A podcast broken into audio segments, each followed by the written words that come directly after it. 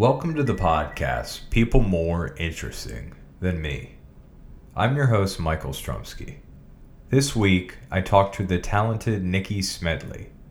You might know her better by her character's name, Laa-Laa, from the hit 90s children's television series, Teletubbies. More recently, she has been helping with choreography on the popular Netflix show CoComelon. We talk about what her audition was like what it was like when the show started taking off, and what she's been doing since. Enjoy. Today, I have with me is Nikky Smedley. How are you doing on your side of the pond, obviously? Yeah, um, we're good, you know, in a sort of entirely desperate, the world gone mad kind of way. yeah, it's it, it's funny you say that just because I, I, don't know when I was thinking about this maybe like a couple weeks ago and it's like is it ever going to like get back to some normalcy? And it it just seems like we just keep on getting like worse and worse. It's not going back to like there's always going to be some high level of panic and maybe that's the news or maybe that's like just people are getting crazier because of I don't know. It's it's hard yeah. to explain I think it's wisest just to concentrate on the immediacy right here, right now, and the next kind of hour. If that's okay, then then that probably stop you going completely crazy. so, I guess I, this was so hard for me to stop because you were you were literally a Teletubby, I, and I don't know how to to start this conversation just because. Eh, oh, that's how you start. uh, I, I think my main question is I, I think I read up on how you actually interviewed for the the uh, the role. Can you kind of I guess talk to me on that? Like how was the experience for that? I've been um I've been a performer, dancer, mostly a bit of singing, a bit of comedy and all this kind of thing for ages and ages and ages. And um, I was kind of successful in every way apart from financially and also I was getting quite old. You know, I'd I turned thirty and sort of thought, right, oh, I'm ready for something new. And I just saw this advertisement in the trade paper in the stage that said artists with stamina required for a new children's television program. And then there was a couple of sentences, something like um, people with unusual backgrounds or personalities, particularly welcome.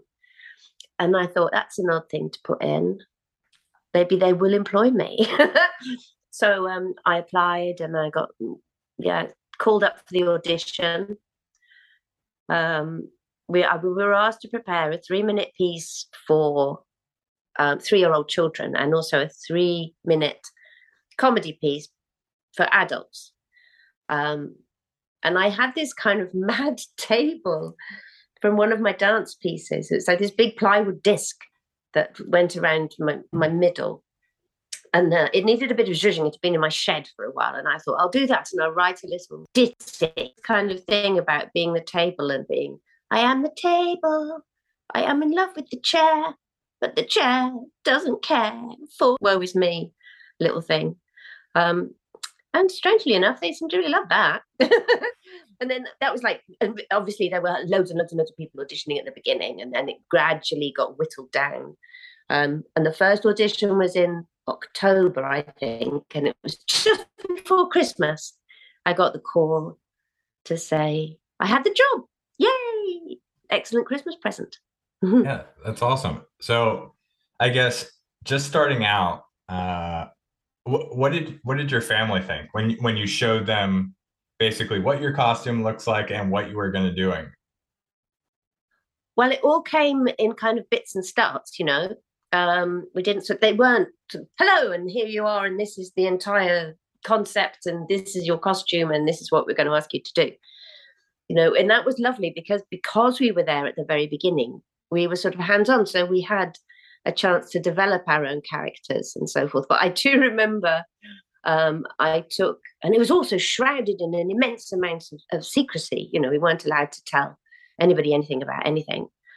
But I did um, show my mum and dad a little piece of footage of us rehearsing the dances in the very early stages. And I remember my dad asking me, So, what little gimmick or trick will you do to make sure that you're everyone's favorite? And I, you know, I was kind of thinking, well, no one everyone's favorite. But anyway, Dad, I thought I'd just be the best I could possibly be, and that's really all I've got. Um, and that is what I did. I did throw myself into it entirely, um, partly because I was so impressed with Anne Wood and Andy Davenport, who invented mm-hmm. Teletubbies. And they were so full of integrity and love for the child. And I couldn't believe, like, it was about the third audition, in fact. Anne came in and, and talked to us, we hopefuls talked to us about her concept and what she was hoping to do. And I just remember thinking, God, what a way to identify a niche. And I literally at that point thought, this is going to be huge. And then I really wanted the job. But yeah, having met Anne, I just thought, I really, really, really want to work for this woman. Um, and I found her so inspiring. I just wanted to do the best I could. And she cared so much about the children. She made you care, you know, that you, ha- you were doing this thing for a child who would be on the other side of a television screen looking for some silliness and fun and friendly love. That's funny that from what you were saying at the beginning, it kind of reminds me of getting into a relationship with someone that you don't completely like you don't show them the Teletubby outfits at the very beginning. You know what I mean? Like they didn't want to unpack everything at you at first, obviously. Because you said they slowly kind of told you guys the details, let you work with your kind of perspective on it, your characters. Well, it evolved, you know. I mean, they had a kind of basic thing. At the very start, it was called Teleteddies. Mm-hmm. Um. And they had to change the name because there was some copyright issue, somebody else had used it. And they had, you know, kind of storyboard proposal that they'd taken to the BBC and things. But, you know, as things developed and as, of course, they cast us and we brought our own personalities and that altered a little bit how they thought about it. And as we worked together, the whole thing, you know, evolved. The co- the look of the costume was in place, but you know, we had drawings first of all, and then we had like the underneath layer. Then we had like the baby grow, then we had the head, so that it kind of came through yeah. and through as Nikki Lyons the and team made the costumes. And from what I from what I saw, what you guys what you did the interview online, it must I can't even imagine how hot that was. And you said you had long days. I mean, yeah. What? Yeah, we work um 11 hour days. So with an hour for lunch. So um I mean, you know, you wouldn't necessarily be in the costume the entire time because you weren't in every single script, but it was really blinking hard work. And through the summer, you know, just in in kilos and kilos of fun fur with not much air. No, I mean, it, unbelievably stifling um, and of course, at the beginning, everyone's in a mad panic and they don't know whether it's going to be successful. And inevitably, we were behind before we'd even started. So, you know, there was just the pace was really um, mm. relentless. But and then, you know, as things started in the second year and the third year, things would ease up. We got more used to what we were doing. The whole thing became more of a, you know, finely oiled machine. And yeah. then we were able to sort of look ourselves a bit better, but the first year was insane. And another thing I didn't realize until I, I, I read is the fact that this was all done, it was all done basically in a greenhouse outside because you guys were are, were you guys actually in a type of dome or was it just open it area? Real. Yeah, no, it was all real. The Teletubby, Teletubby Land existed exactly yeah. as it does on the screen with that giant dome and with all that landscaping around it. And then outside of that was just rural England farmland. So it was, I mean, which was magical. We just went to this amazing place to go to work every day. It was just fantastic. And, and I worked when they um, when they rebooted it in 2014, and I was involved in in that in the casting and sort of, you know, getting them all up to speed in the way of tub. Um, but they were indoors. They were all CGI and they shot in a studio. And I remember there was like a part of me that thought, well, you haven't got all the great long distances we used to travel. You're just in this little sound stage and you haven't got any hills to run up and down and you haven't got any rain and heat to worry about. But on the other hand, you know, they were just in the sound stage and they didn't have the same magic as, as we had, you know, being able to actually kind of be there in this wonderful environment. Mm-hmm. did you did you feel like you had a secret identity like after two or three years i mean you guys were big and you were just walking around town you know what i mean like you weren't yeah. you, you had a you had a you had a suit on so uh you couldn't yeah, have the uh, same pull. That's right that was funny i mean a lot of people were kind of they go oh what a shame you know you're so you're so popular around the world and no one knows who you are but i you know i kind of like that that you could get on with your normal life and you know like things like and that first after we were broadcasting it and the whole thing just really took off. And i'd be in toys r us shopping for you know my nephew's christmas presents and things or toys r me as i like to call it that year and um, there would be children there sort of going, oh, do I want to Laa-Laa or do I want to Pobe? And I'd be leaning over behind them going, have the Laa-Laa. She's the one you love best. but it was fantastic. And you'd hear people talking and children playing Teletubbies, you know, in the park and things with absolutely no idea who you were. It was a treat being able to be in disguise by not wearing anything yellow. and did you guys ever, like the four of you, ever just go out to the pub after work and just have beer? And not in costume. oh, obvi- yeah, obviously not in costume. yeah, we were. I mean, there was the four of us, obviously, the and then the rest of the crew. I, there was probably about forty-five of us all together who spent eight months of the year in in a field. so we were a really close knit crew, you know. And so mm. yeah, Thursday night, Thursday night, if we had the energy, Thursday night we'd go out and um, have a drink. Sometimes play five-a-side football on a Wednesday night. it was really chummy, friendly bunch. You know, it was love, really, really lovely. And still, before I was writing the, uh, while I was writing my book, my memoir about it, I got in touch with as many people as I could to say that I was doing it and did they mind and could I mention them by name and was there anything they didn't want me to say? Mm-hmm. And everyone was like, oh, that's so fabulous. That's so great. You're doing that. And several of them said, you know, it's 25 years later and I still have never had so much fun as I had on that shoot. And that's your. Which uh... is lovely. And I think that came through. It mm-hmm. came through in the program. And that's your your book, Book Over the Hills and Far Away, right? Your memoir. That's right. Yeah. And the one thing I wanted to ask is, I guess younger you, let's say you said you were 30 when you uh when you basically auditioned at like 25, I guess basically after um after you you graduated from uni and all that stuff. What were you imagining for your life? yeah, I did not graduate from uni. Um, um, I went to yeah, I went to dance college, but not for very long. Um, I just went and worked. And at 25, 26, yeah, I had my own dance company, but um, we were funny, you know. I mean, I think there is quite a lot of of kind of dance is broader now, and there's more acting and singing and different, you know, visual wonderment, big costumes thing. But at the time, it was sort of, you know, it was quite po-faced. It was wear a brown leotard and make spiky shape, and we didn't really like that. My company and I, we were funny and um, accessible. We, we were the people that you know, people, poor old families would be dragged along to go and see it because somebody in the family that really liked dance, and then they come up afterwards and say, "I didn't really like dance, but I really like you." Um, and so, I think I never saw a future for myself that was entirely dance based, you know, and I always diversified and always did other things. I ran a cabaret club and all of these different kinds of things. So, um, I mean, no, I didn't imagine I was going to be a giant yellow puppet for six years of my life.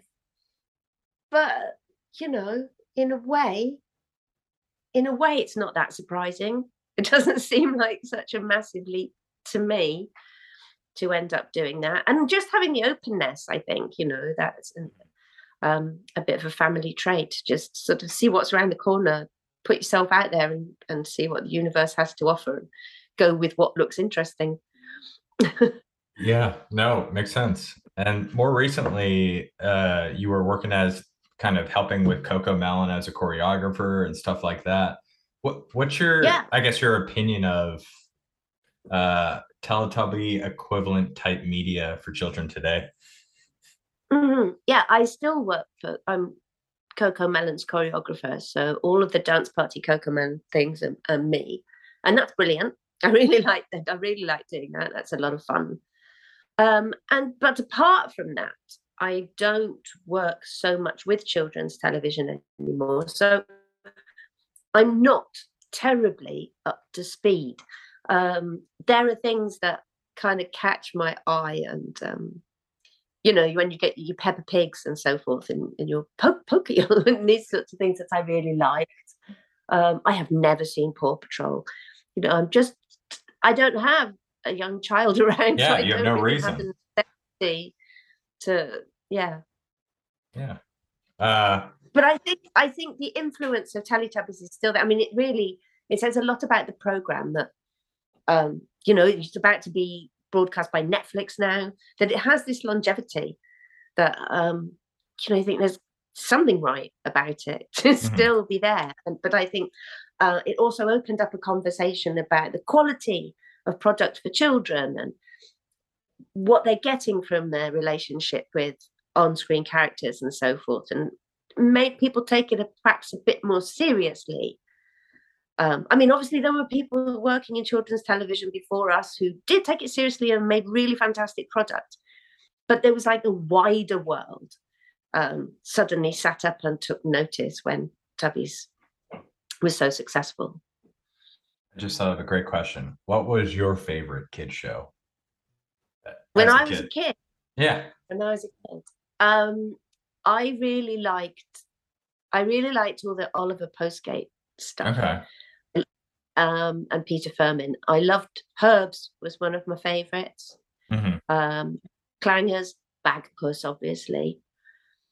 Um, and then the stupidity. I don't know if you ever have you ever seen Rhubarb and Custard, which was just a crazy animation. Um, very English in its humour, I think. That was another favourite. Okay. I was just thinking like what does what does a Teletubby watch when she was uh younger? Horse racing with my dad mostly. Uh so was there any big obviously when you got the the gig to be a Teletubby, but was there any other big pivotal moments in your life that kind of made you stop and think about uh big career moves or anything like that? Like defining moments? Well, I yeah, had, I have had some incredible moments. Um, one of them was I danced in the bicentennial in the French bicentennial parade in Paris, um, and they invited sort of squads of performers from any country that had had a revolution or a, a civil war, um, and that, there's about eighty of us went over from the UK. The whole thing was choreographed by wonderful woman called Lea Anderson, who um, came to fame running a company called the, the Cholmondeleys. And the whole thing was overseen by Jean Paul Goude, you know, the guy behind Grace Jones's initial success. And it was just the most extraordinary thing. We'd go and rehearse in like air bases and race race tracks again. And then when we did it, we, we danced down the Champs Elysees. We danced two and a half miles down the Champs Elysees. And at the beginning, when we came round, we were all queued up in Avenue Foch, and we came round the Arc de Triomphe and looked down the Champs Elysees. And it was like people wallpaper. There was just people everywhere. There were two and a half million people out on the street that day. Then we just danced. We danced their jo- their joy of being French. It was the most extraordinary experience. And I do remember thinking, if I just drop dead now, I think I've made a pretty good fist of it so far. Yeah, that really sticks in my head. Um, Awesome. That was a real treat. Yeah. And singing, um, playing on the pyramid stage at Glastonbury, that was pretty fabulous. Um, even though that never really. That, that's really funny because I did try hard in my youth to become a pop star and sang with various bands and so forth. And I'd, you know, get signed and you get dumped and you know, nothing much would happen. And then I put on a giant yellow suit and got a number one and a double platinum disc on the wall. Crazy old life, mate. How it Yeah. makes you dreams true. Yeah. Well, it was a good move. where where do you think you would see yourself in five years? Well, I hope I've finally done my house up, frankly. Uh, um, in five years, I think there's something in me. Like I've been, I just, I don't know where it comes from because I don't come from a theatrical family, but I've always just wanted, right from the year dot, wanted to perform. And even when I've thought, oh, well, I've had enough of that now and I go and do something else, I'll go teach for a bit or do something, go and do some conference. I just end up on the stage. I can't help myself, you know. And you think it's all over now. I'm still touring a one woman show, Nickipedia. Um, so I think in some way, shape, or form, I will still be performing. Um, I'm really enjoying writing, so I want to do more of that. Um, and hopefully, yeah, hopefully still moving. Hopefully, maybe you know, maybe I'll still be choreographing for CoComelon. Who knows? But... Yeah, that's awesome. Okay, we've got into the last question. Ooh. What is something that your parents did that you'd like to pass on to the next generation or try to promote? And what is something you're trying you would try to avoid or wouldn't want to pass on? Okay, well, like everyone, you know, I had a kind of mixed one. Well, most people, I should say, kind of mixed upbringing, some good and some not so good. But I think the most wonderful thing about my family, I have a younger sister, there's just two of us, mum, dad, um, who did stay together um, until my dad died. So that's pretty impressive. But there was a lot of laughing, you know, and dad really instilled in us is if you can if you can possibly laugh, if you can possibly hang on to your sense of humor, that is the best thing you've got. Um, and that's I think that's the most brilliant thing I've taken away from from my parents is, you know, at all times that you can possibly manage, keep your sense of humor, keep a sense of humor. Don't take yourself or anything else too seriously. You know, you've just got to be got to have a sense of humor about it. So that would be advice or sort of whatever that I would pass on to future generations. Okay.